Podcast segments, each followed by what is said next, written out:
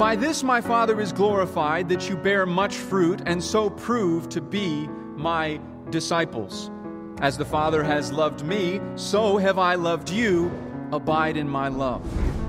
If you keep my commandments, you will abide in my love, just as I have kept my Father's commandments and abide in his love. These things I have spoken to you, that my joy may be in you, and that your joy may be full.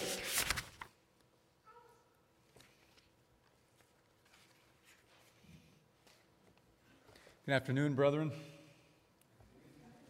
This is quite the pulpit you've got here. uh,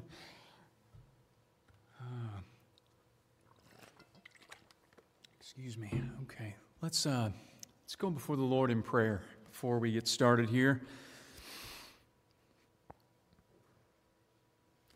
Heavenly Father, we we thank you for the opportunity to gather here Lord, the, the water might be off and there might be all manner of technical difficulties, but we trust, Lord, that you are where your people are.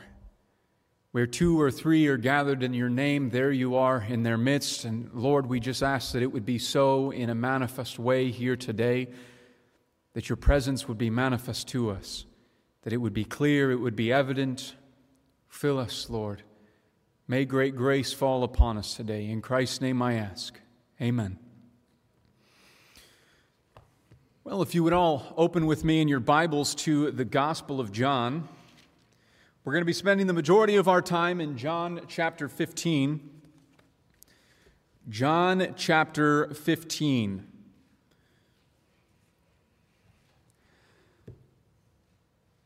While you're turning there, there once was a.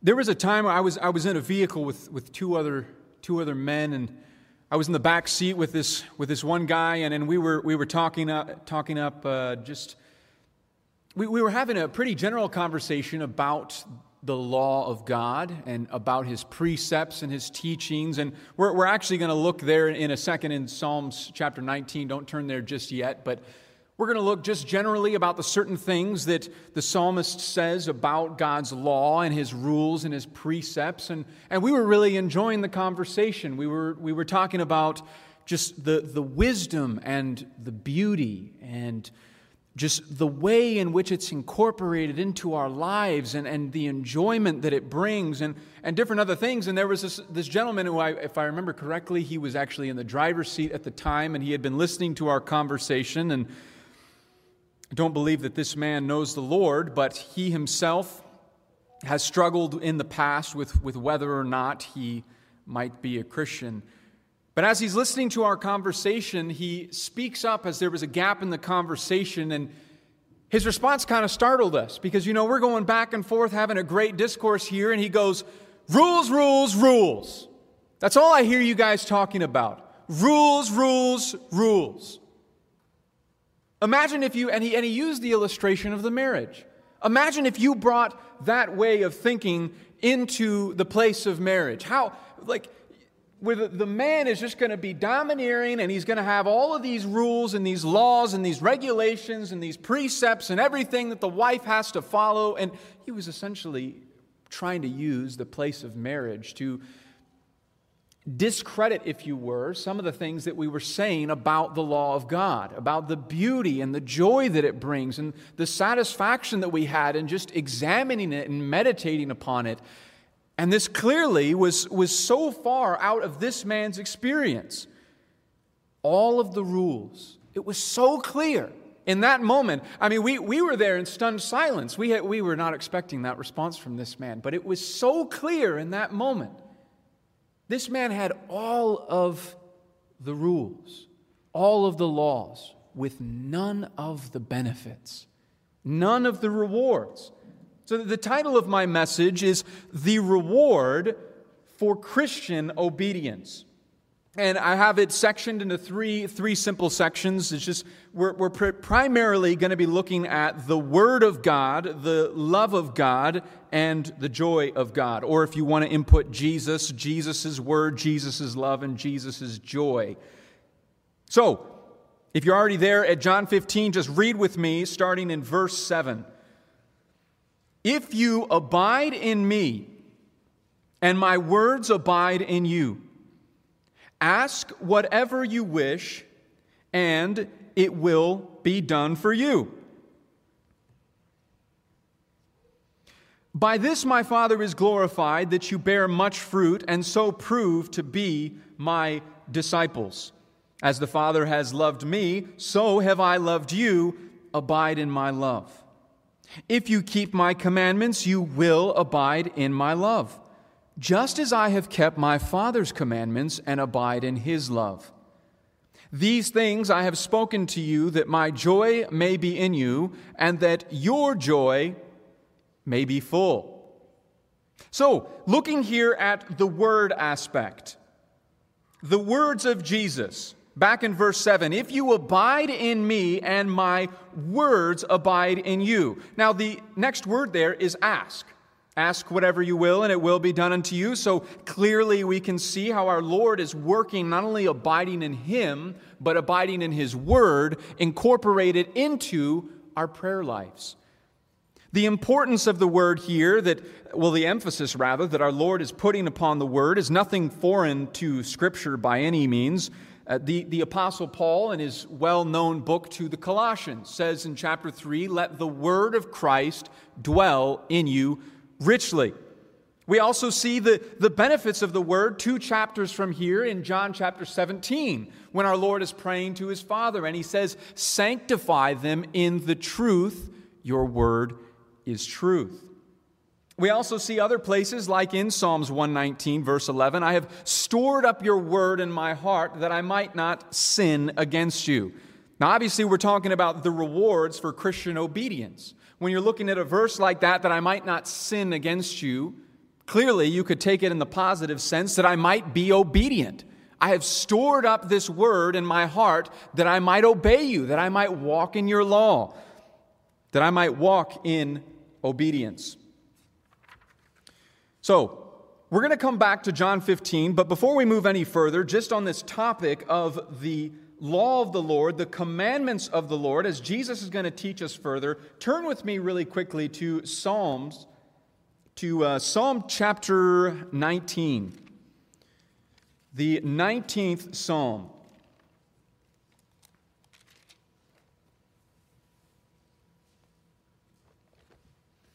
The 19th Psalm.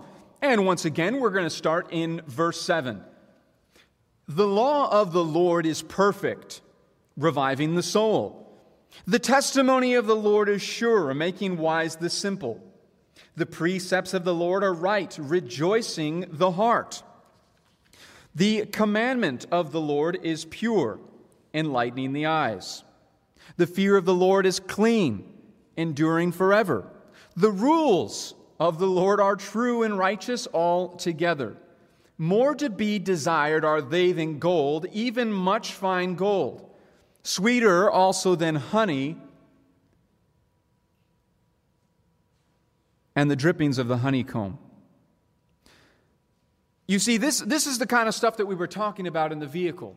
We, we were sitting there and we were going over passages like this one and other places in Scripture that just talk about the gloriousness of the Word of God, of, of being in the Word and meditating on the Word and memorizing the Word and to live by the Word. And for this man to hear that and to say, rules, rules, rules, and that be his takeaway from all of that,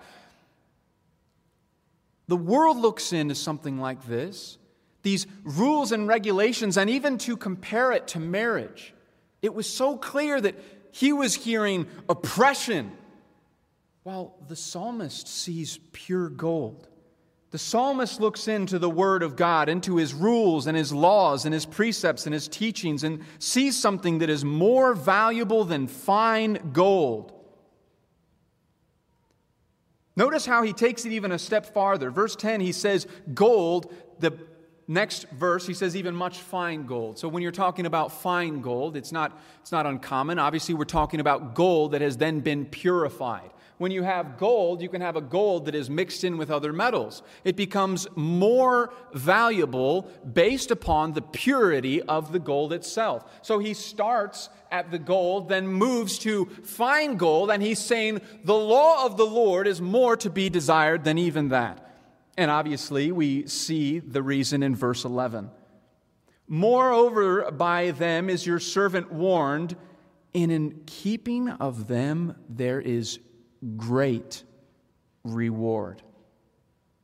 Great reward. Now, we're going to go back to John here in just one second to observe this principle played out in real time as our Lord is teaching the disciples.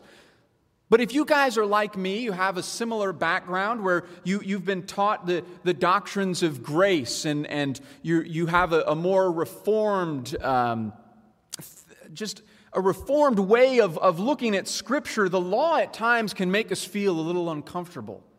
When we see passages like this, it's been, it's been ground into us, you know, the principles that we read in, in Romans and Galatians and the danger that they fell into with regard to getting a little too close to the law, putting it in a position where it wasn't meant to be.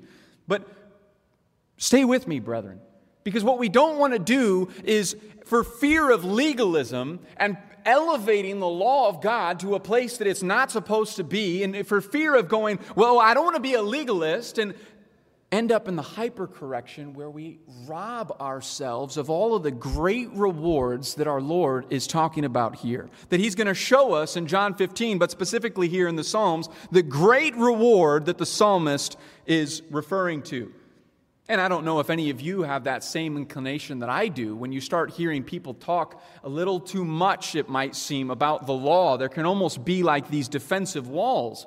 And when you talk to, perhaps you've run into certain brethren even, where you're, you're mentioning certain things about their life, certain inconsistencies to Scripture, and, and well, brother, you know, this is, this is a little concerning. I, I think there's, there's something to be talked about here. There looks to be some something going wrong here in their life, and their, their reflex might be, well, we're not under law, we're under grace.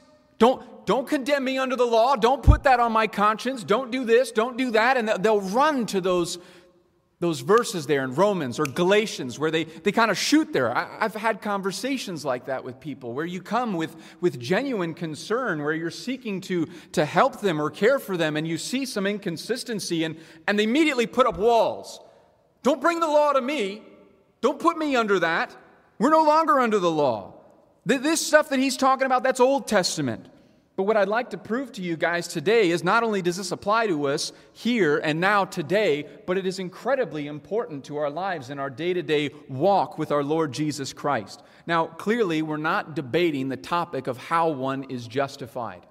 No one is justified through the law. I think that is very clear in Scripture. That is not what we're fighting for. It is about these great rewards that are either to be had or lost. He says, In keeping of them, there is great reward. The great rewards to either be had or lost, depending on what we do. Depending on what we do. Now, this is once again not an uncommon theme in Scripture.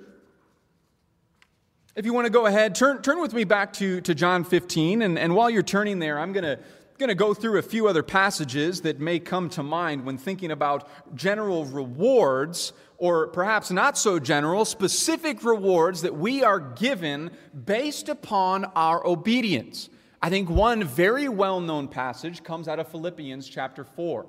Philippians chapter 4, where our, the Apostle Paul has just exhorted the people rejoice in the Lord always, and again I say rejoice. And then you move down the page and you see that he gives three things that are to be done by the Philippians. Does anybody know, anybody know what those three things are? Prayer is one of them. Well, rejoice is one, but there's, there's, a, there's a line of them that he gives prayer, supplication with what? Thanksgiving. Prayer, supplication with thanksgiving. This is what he sets forth for us. Here's what you are to do. Does anybody remember what the reward was? You do these three things in everything by prayer, with supplication, with thanksgiving, and you get what? The peace of God. It says, The peace of God will guard your hearts in Christ Jesus. The peace of God that surpasses understanding. There is a supernatural peace that is bestowed upon you based upon your obedience. He says, Here's what you need to do, and here's what you get for doing it. Very straightforward, very simple. This is not something uncommon to the New Testament. I mean, we see even in James 1 that it talks about the blessing that is had from obeying the law of liberty. But another passage I, I want to remind you of is 1 John 3 21 and 22. No need to turn there. We're going to be moving along in John 15. But I'll read it for you here, real quick. But, beloved, if our heart does not condemn us, he's talking about walking before the Lord with a clear conscience. We have confidence before God. And whatever we ask, we receive from Him because we keep His commandments and do what pleases Him. That because there, a lot of people want to go, whoa, whoa, whoa, John. Wait, so, so you mean that my prayer life is contingent upon my obedience? You mean that my, the success of my own prayer life, of receiving whatever it is that I ask, is dependent upon whether or not I keep His commandments? And I think the clear answer is yes. That's what, that's what we're taught here. That's even what our Lord is teaching us back in John 15. So we've come full circle here on the word of our Lord here. Verse 7 If you abide in me and my words abide in you. The importance of having our Lord's words washing us clean day in and day out as we're renewing our minds, seeking to keep our conscience sensitive before the Lord, to walk before Him in obedience walking before him in obedience. So, we're going to move down this page, and some of you might already know where I'm headed, but we're going to move into the topic of rewards here in a second. But, brethren, I beseech you, don't miss this. Don't miss the responsibility that our Lord gives you as the individual, where He says, If you abide in me and my words abide in you. I mean, look, look across the page, ver, uh, chapter 14, verse 15. If you love me, you will keep my commandments. Verse 21 Whoever has my commandments and keeps them, he it is who loves me. Verse 23 If anyone loves me, he will keep my word. And so now moving on to verse 9. Uh, now we're moving, moving from the word into the love of our Lord Jesus Christ. The vital importance of knowing what our Lord Jesus commands of us, knowing what it is that he would have us to do with our lives. Verse 9 As the Father has loved me, so have I loved you. Abide in my love. So that phrase there, abide in my love, is a command directly from God. As glorious as this is, it's not a request. As desirous as this is for us, it's not something that Jesus is saying, hey guys, this is the way that you should probably live your lives. This might be beneficial for you. Jesus comes with the authority of the God man and says, This is what you are to do. You abide in my love. So we have the command. You know, this is the, this is the, the type of thing that our, our lost friend here, the lost man in the car, listens to and just hears rules, rules, rules. Here we go again. Jesus giving out more rules. This is a person that has, has never known the joy of obedience has never received the rewards of actually taking what our Lord says seriously and reaping the benefits. So, again, brethren, don't miss out on this. Don't take this lightly. Don't let this be a secondary matter of your Christian life where you end up missing out on the rewards that are available to you. Abide in my love. This is not a foreign term to us. To remain somewhere, stay in it. Where my love is, stay there. Be in my love. So he gives us the command. But now he gives us the guide, if you will, the manual, the how to, the step by step. Look with me in verse 10. If, if you keep my commandments, you will abide in my love. So here's the command abide in my love. Stay there, be there, remain where my love is. How do you do that? Keep my commandments, and you will abide in my love just as I have kept my Father's commandments and abide in his love. I mean, you, you've got to appreciate the simplicity here. The simplicity. I mean, I've read full books on John 15, and you can go all over the place and just the heights and the depths and trying to unpack everything here. And, but can, can I ask you guys honestly? If, if a new Christian came up to you today and they asked you, brother or sister, how do I walk with the Lord? How do I want to walk with Jesus? I want to be near to him. I want to be close with my Lord Jesus. I want to stay there. I've been, I've been reading through my Bible and I've, I've got through to, to John 15 and what does it mean to, to be with Jesus? What does it mean to abide with Jesus? How many of us here, the very first answer we give is keep those commandments. That's what you got to do. Who, who says that? In, in my experience as a Christian, I have never had anybody tell me that. Because the first inclination is wait, wait a second, isn't that legalism? You can't say that. And yet, our Lord, just the simplicity. Keep my commandments. Whole books.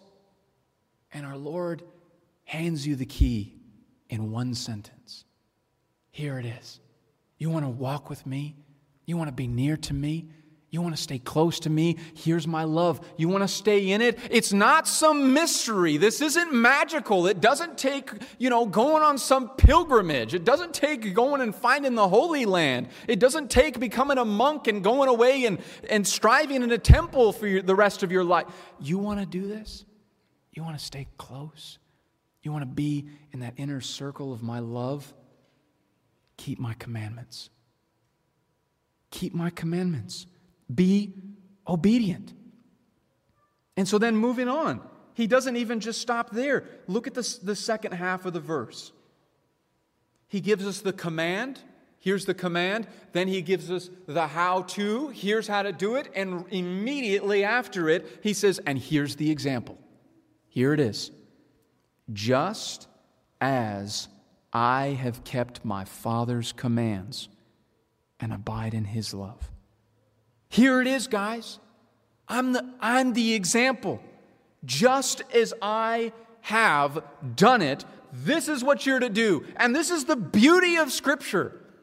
I think one of the most, one of my favorite discourses that our Lord has with the Pharisees, with the Jews, one of the most informative things I think we can learn as Christians is where Jesus acknowledges he says, You guys seek, you, you guys search out the scriptures because in them you believe you have eternal life. And then he flips it on him and he says, But that's all about me. That's about me. The Bible is a book on me. And even here, you see the same formula. Is that when he's giving the how to guide on how to remain in his love, he's saying, And here I am. Stay, look at me. Keep your eyes on me. Keep your focus on me. Do as I do. And then the command gets condensed down into one action, as we see there in verse 12. This is my commandment that you love one another as I have loved you. This is my command. He simplifies it once again that you love one another as I have loved you. This is it. I'm the format. I'm the formula. This is it. I'm the example. Do what I do. Love as I love. Once again, finding God doesn't take, you know, going off into the mountains and becoming a monk somewhere. That's a false sense of holiness. Really, to abide in his love, he's saying, You see these people? Love them. Love them as I loved you. You see the, you see the love? I poured my life out for you.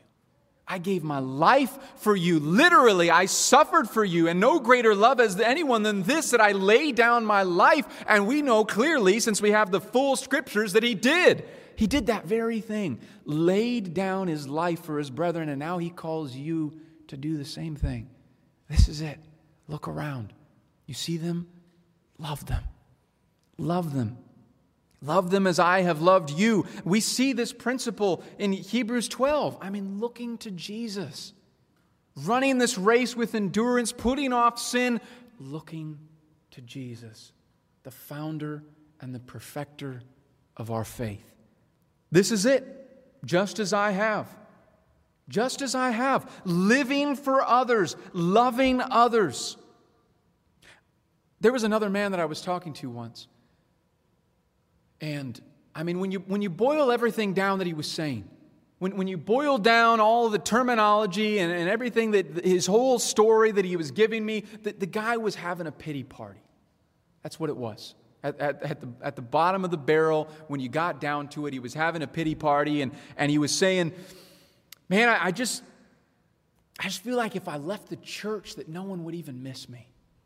If I, if I left the church, nobody would probably even notice I was gone. You know, I could just disappear and nobody would bat an eye at it. I'd just be here today, gone tomorrow, and it wouldn't even make much of a ripple in the church. you just you just look at someone like that. You want to like shake them, like there's probably a reason for that. There could potentially be a reason, even if that were the case. Even if that were the case, when we look at this passage, it says, You love. Look with me, verse 12. This is my commandment that you love. I mean, don't you love it how our Lord can just lovingly back us right up into a corner. Where, we want to say, but, but Lord, what, what about them? Kind of like Peter. He looks back and goes, Lord, what, what about that disciple? What about him? And our Lord says, You love. But, but they're not, I'm not getting what I want out of the services. I'm not, I'm, I mean, you, you guys ever seen that? There is such a stark contrast between people who come into the church place with a give versus a get mentality. The kind of people that come in and it's like, all right, who's going to serve me? Who's, who's going to help me? Who's going to give me what I need today? Because, man, I've had a rough week. And, I, and then the other people who come in and it's like they can't stop serving. Oh, br- brother, let me help you with that. And, and, brother, how can I be praying for you? Or sister, how can I do this or, or that or the other thing? And they're the ones who are full of joy. That's the way God has designed it. Keep my commandments, abide in my love. That's the way. That's the way. And I mean, you could, you could look at this and go, wait a second, Jesus doesn't, doesn't this put all of the weight on my shoulders? I mean, it, it sounds like it's left up to me to keep myself in the love of God. You mean it's, it's based upon my obedience that I abide in your love? And I mean, Jude 121 says, keep yourself in the love of God. That's what we're, that's what we're literally commanded. Keep yourself in the love of God. How do we do that? We obey.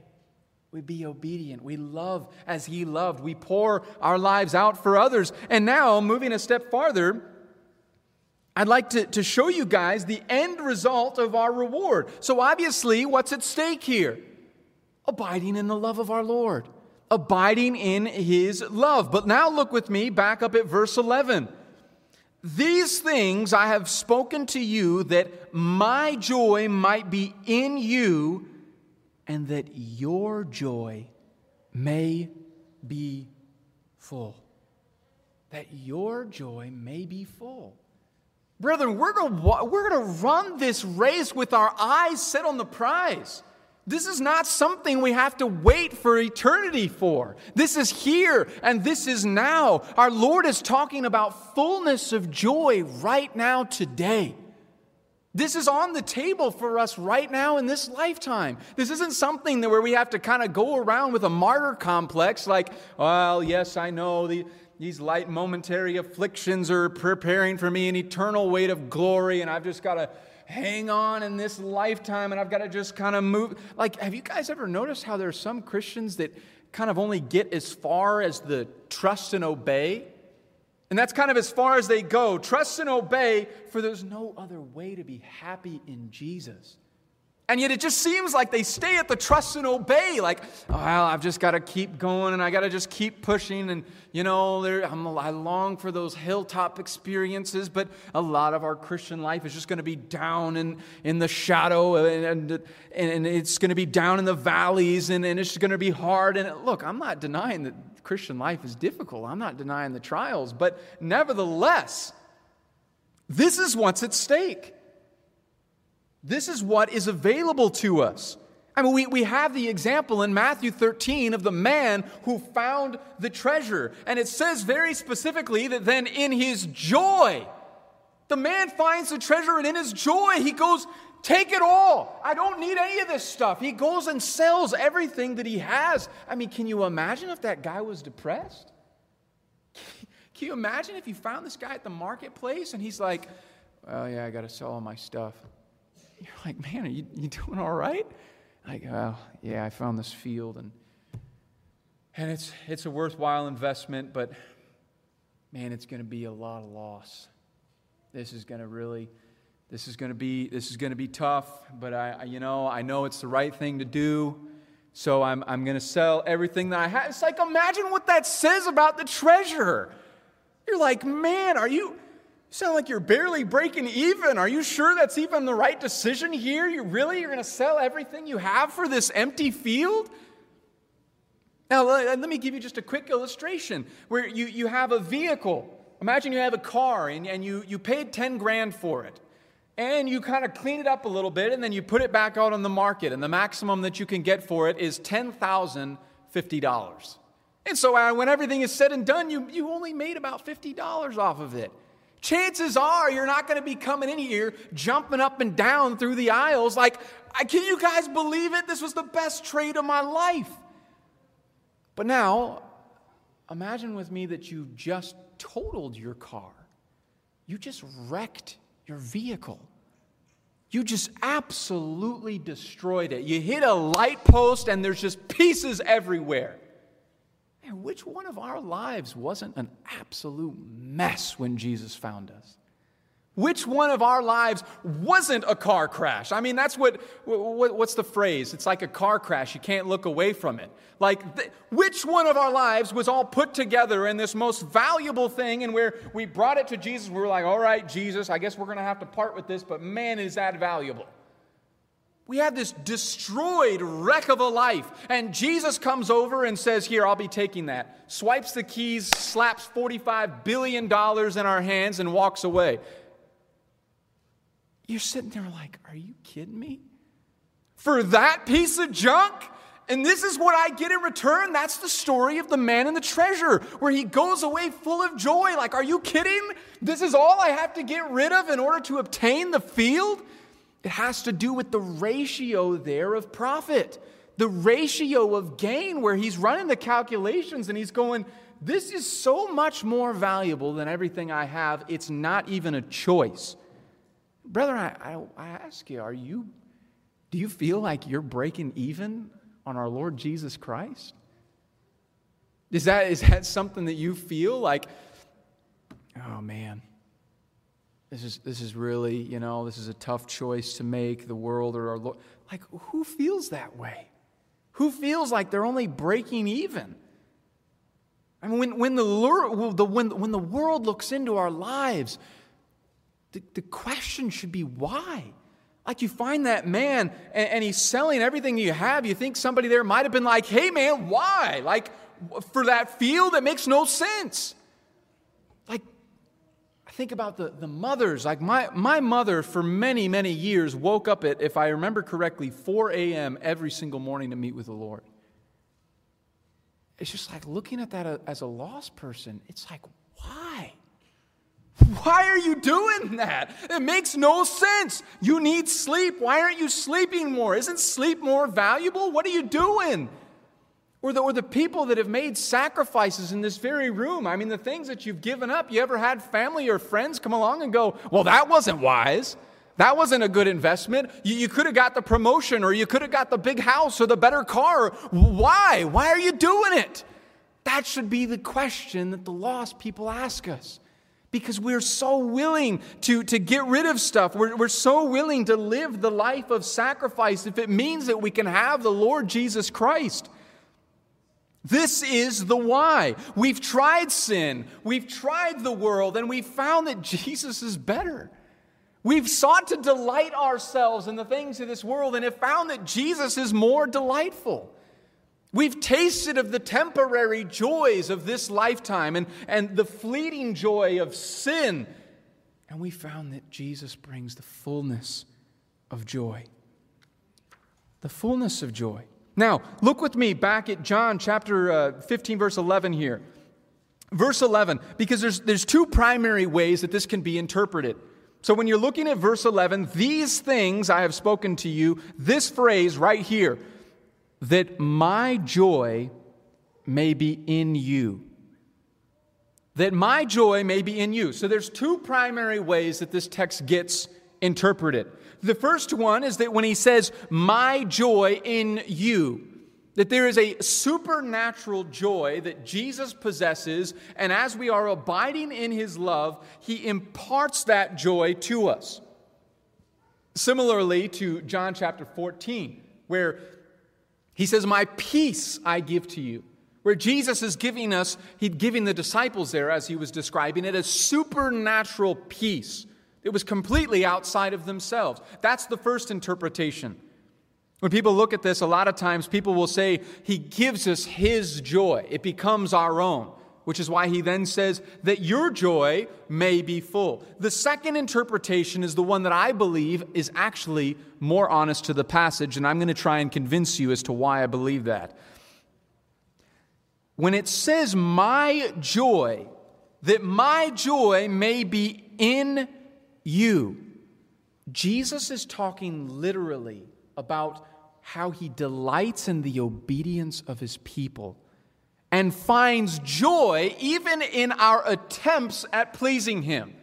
Similarly, as we read there in 1 John, whatever we ask, we receive from him because we keep his commandments and do what is pleasing to him. Our Lord Jesus is able to find joy in our obedience. You say, well, well, where do you come to that conclusion? That comes from the fact that Jesus, in the context here, has just compared his relationship with the Father, the Father to him, and then from him to us. He's essentially said, look, love, the love that the Father has for me, that love, I've abided in his love. And in the same way, now you are abiding in my love. He says, just as just as I have kept my Father's commandments. That just as there, he's making a contrast, a comparison, and he's saying, this right here is same across the board. Just as I have stayed in his love, so you stay in my love. And we know the relationship that the Father has with the Son. He says, This is my beloved Son, in whom I am well pleased. Our Lord Jesus Christ is able to look at us and say the same that we are his beloved people in whom he is well pleased, as it talks about there, that word pleased again. He's able to find his joy, he's able to derive joy from us and our obedience. And let me just give you a, a, a, practical illustration of this. I mean, have you ever seen a parent when, when their child is taking those first steps or is crawling and, and they're sitting there so elated, full of joy? Come on, come to me. Keep going, you're doing it. Keep, keep coming, come on, come on. And I mean, the child might fall on their face. But it's the attempt there, the attempt at moving closer, the attempt at taking those steps that it's like, come on, keep going. When, when Jesus Christ Himself looks down at you and sees your attempt at pleasing Him, He's saying, Come on, keep going. I love it. I love it. Keep going. Keep going. He has his joy in you and in your obedience. I mean, this here, if you're looking at it compared to some other churches, you might look in and go, well, you know, what, what can we really do? And, and we're, we're, we're a smaller church, and, and we're not like some of those churches that have 500 to 1,000 people, and, and they've got all the, the ministries and everything else. And yet our Lord can look down upon you and your simple attempt at obedience and say, yes, I love it. Keep going. Keep loving, keep obeying, keep abiding in my love. I mean, the, the, lost man just hears rules, rules, rules coming from the frowning face of God, while the Christian looks up and sees the smiling face of a Savior who says, Keep abiding, abide in my love, keep being obedient that your love may be full. And I mean, we see the principle here of the vine riddled throughout John chapter 15. And I mean, there's so many false vines in this world. Jesus is calling us to Him. Find your all in me. Be in my love. Abide in my love. Find your joy in my love and all of the false vines of this world, people making vines out of social media and vines out of television and vines out of their phone and even vines out of friends or family or even the church itself, seeking to find this in anything else is always going to fail. Jesus points us back to Him. Look, here's how to do it. Here's what to do. Here's how to do it. Here I am. I'm the example. Keep coming. Keep moving. And, brethren, I think the clear question here, when you read a verse like this, these things I have spoken to you, that my joy may be in you and your joy may be full. When we're on the topic of the fullness of joy, doesn't it beg the question is your joy full today? I mean, when you think about your life, when you think about your, your walk with the Lord, is your joy full? Is this even something on your radar? Is this something that you think about? Are you intentionally living for others right now at this very moment in a way that has you glued to the presence of the love of Jesus, fulfilling your joy? I mean, because if you don't have that joy, if you, if you don't have that pleasurable experience of knowing the love of our Lord Jesus, I think the clear question should be why? Why not? I mean, that should be a red flag. That should be something that comes up in our mind like, wait a second, what happened? Where did my love go?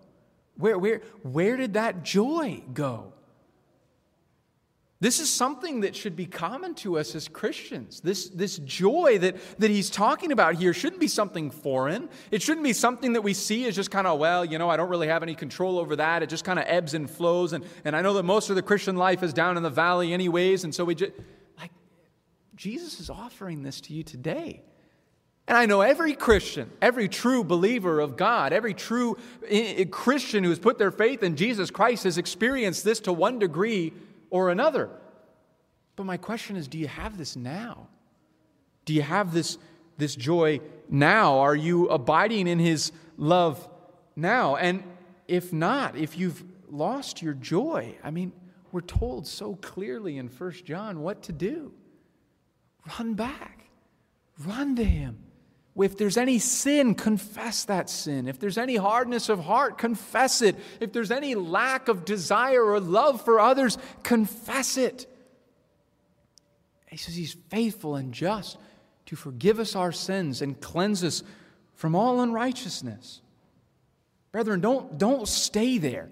Don't be content there. If you have to be one of those Christians that looks back, I mean, I had a coworker once uh, when I was just getting, coming out of high school and, and this guy had to talk everything in his life about the past tense. I don't know if you ever run into somebody like this, but whenever you talk to them, it's just like, oh, my high school days and oh, my college days. And man, I did this and I did that and I did the other thing. And, and it was so great and so grand and so glorious. And, and you just talk to them, it's like, man, what's, what's happening now? Like, you peaked in high school?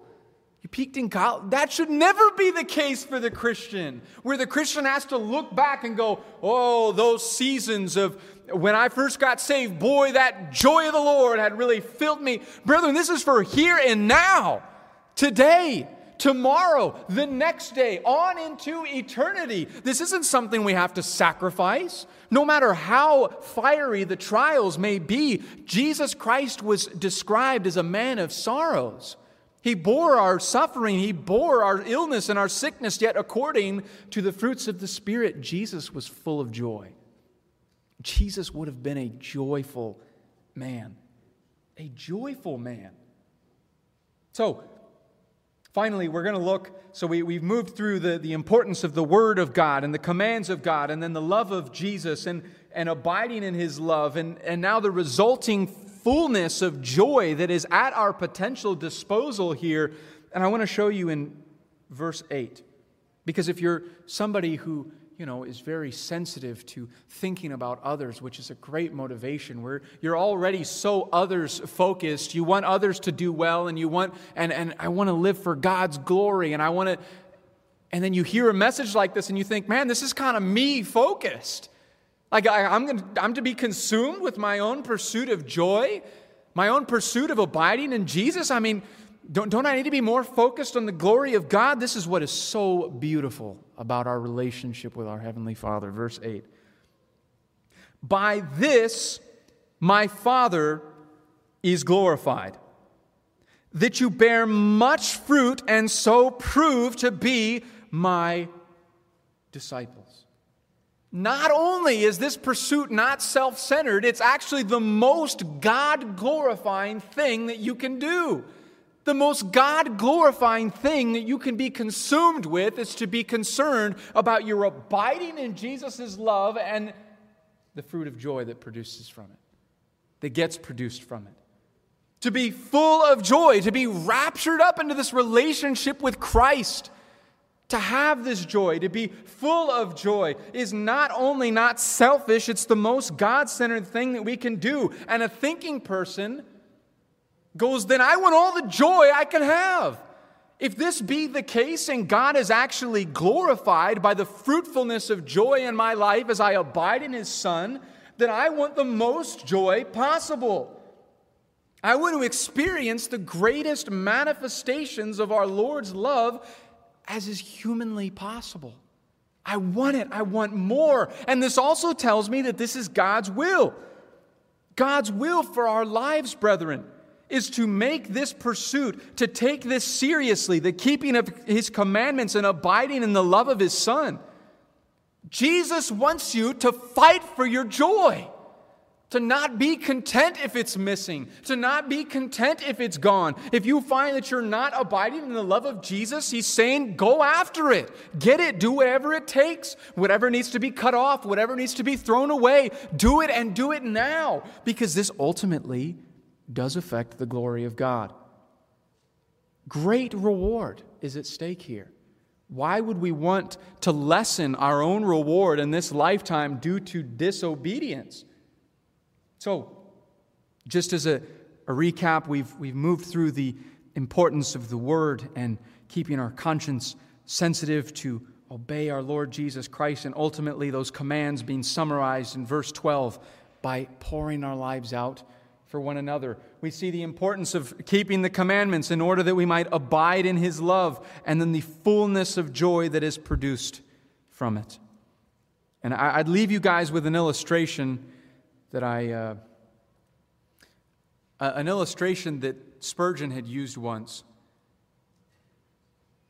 Because so often, joy doesn't necessarily need to manifest itself in a huge smile or in, in laughter or in flamboyance or in talkativity or whatever else. It doesn't mean that you come out of your closet with, you know, your face glowing uh, like coming down off the mountain. The illustration was of a person holding a cup full of glass, uh, not a glass cup full of water, rather. You, you've got your cup full of water And I don't know if you, I mean, I assume everybody here knows what's that, what that's like, and you've seen somebody else do that where you're, you're holding the cup there and it's full of water, full to the brim. That takes concentration. Where you're, you're focused, you're intent, your, your movements generally are going to be a little bit slower. If somebody's talking to you, it might take a little bit longer to respond to them, and, and you're, you're just deliberate. I don't want to I don't want to drop one, one bit of this. I want to keep it all in there. I want to keep it all in there. And just the contrast there to our joy, like having a glass full of joy. And, and you don't necessarily have to be loud. You don't have to shout. You don't have to dance. You don't, you, you're just careful. I just want to I just want to walk in his love. I just want to do what's pleasing to him. I, I just, I want to continue in this joy, continue in his presence, continue in the awareness of his manifest love. We need to walk carefully, brethren, carefully before our Lord to obey his commands that we might abide in his love. Let's pray.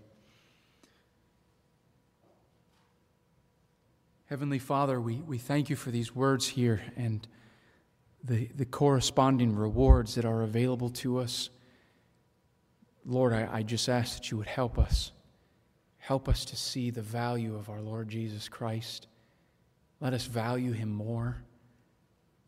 Help us to stay in your love, to experience this joy that we might be Christians that are the most glorifying to you as is humanly possible. Fill us with joy today in our Lord Jesus Christ. In his name I ask. Amen.